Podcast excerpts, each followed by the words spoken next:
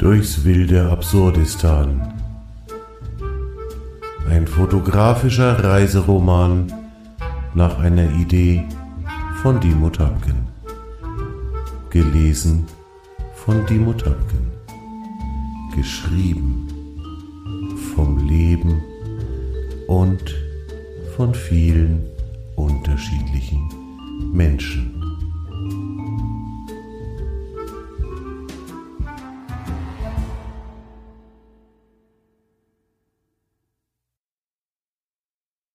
Vom Taunus in den Norden. Schwungvoll nahm Anna wieder Platz, schob ihre Sonnenbrille vom Haar auf die Nase und blickte zu Mario herüber, der sinnierend auf dem Beifahrersitz zusammengesunken war. Mario, was ist? Ja, das ist jetzt gleich 18 Uhr. Wir sollten unser Hotel ansteuern, bevor wir morgen früh gen Norden reisen. Mario schob den Hut in den Nacken und sah sie jetzt weltmännisch durch die Sonnenbrille an. Oh, Freier, dachte er, und er hatte noch keine Ahnung, wo er das Hotel herkriegen sollte. Ein Dreher auf der Fahrbahn und Anna lenkte den Taunus elegant in Richtung Norden. Im Rückspiegel sah Mario die Silhouette des Feldbergs immer kleiner werden, bis sie am Horizont verschwand.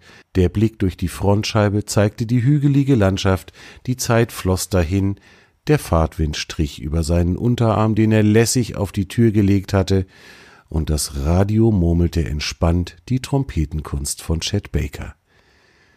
Mario versuchte sich an das Hotel von vor vielen Jahren zu erinnern, Auftrag nebensächlich, das Geld lockte. Es muss doch hier irgendwo in der Nähe sein. Oder war er in der Hochtaunusklinik gewesen? Hektisch suchte er sein Gedächtnis durch, während er Anna lässig den Weg mit der kurz erhobenen Hand zeigte. Stopp! Gott sei Dank. Auch in Bad Homburg gab es ein Maritimhotel. Hier? fragte Anna skeptisch. Mario antwortete nicht, stieg aus dem Auto und ging schnurstracks an die Rezeption. Anna wartete lässig ans Auto gelehnt und sah sich um. Gott sei Dank, zwei Zimmer gab es noch und auch ein Restaurant, das wohl noch ein Abendessen bereithalten würde. Nach dem kurzen und schnellen Abendessen verabredeten sie sich für den nächsten Morgen zum Frühstück, gingen beide auf ihre Zimmer und erholten sich von den Ereignissen. Erfrischt starteten sie am nächsten Morgen nach Hamburg. Anna sah umwerfend aus, wie Mario mit einem diskreten Blick feststellte. Die Fahrt verlief entspannt, der Motor ruckelte nicht einmal, und sie ließen die Gedanken schweifen.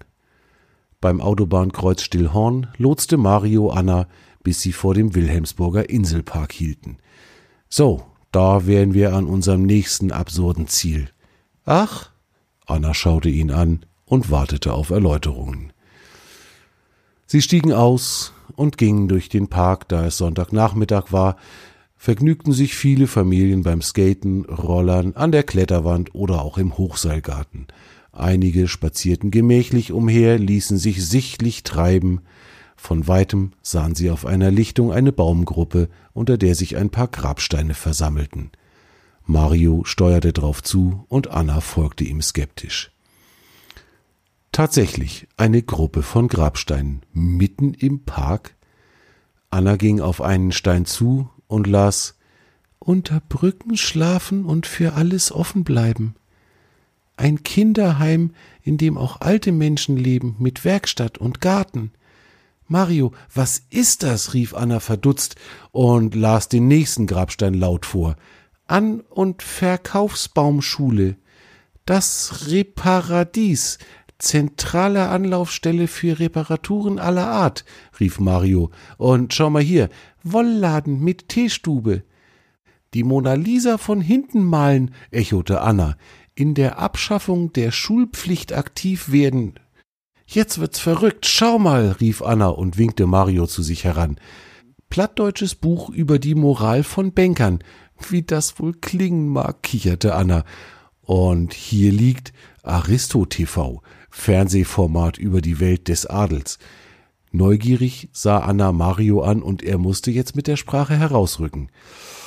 Naja, das ist der Friedhof der guten Ideen. Wenn jemand einen Geistesblitz, eine richtig gute Idee begraben möchte, dann kann er das hier mit einem richtigen Grabstein tun. Auf die Idee ist ein Künstler gekommen, Marc Wehrmann heißt er. Zur internationalen Gartenschau 2013 war das, und er hat die Besucher gefragt, bist du bereit, deine Idee vollends zu begraben? Bist du bereit, sie öffentlich zu machen?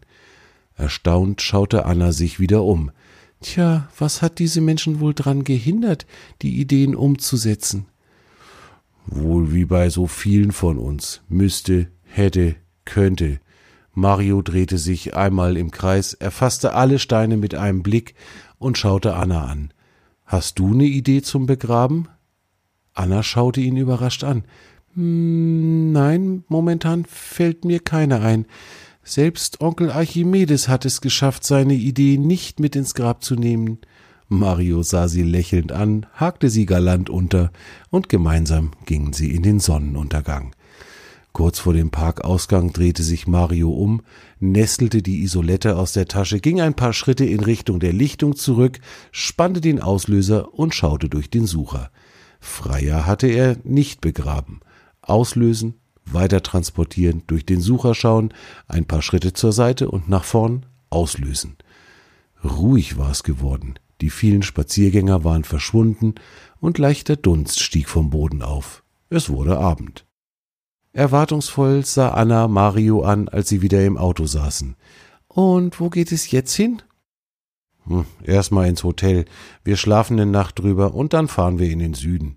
Da kommen wir doch gerade her, protestierte Anna. Jetzt geht's richtig in den Süden. Noch südlicher als den Taunus. Nun, Lady, dann bitte mal mitten ins Zentrum zum Hauptbahnhof.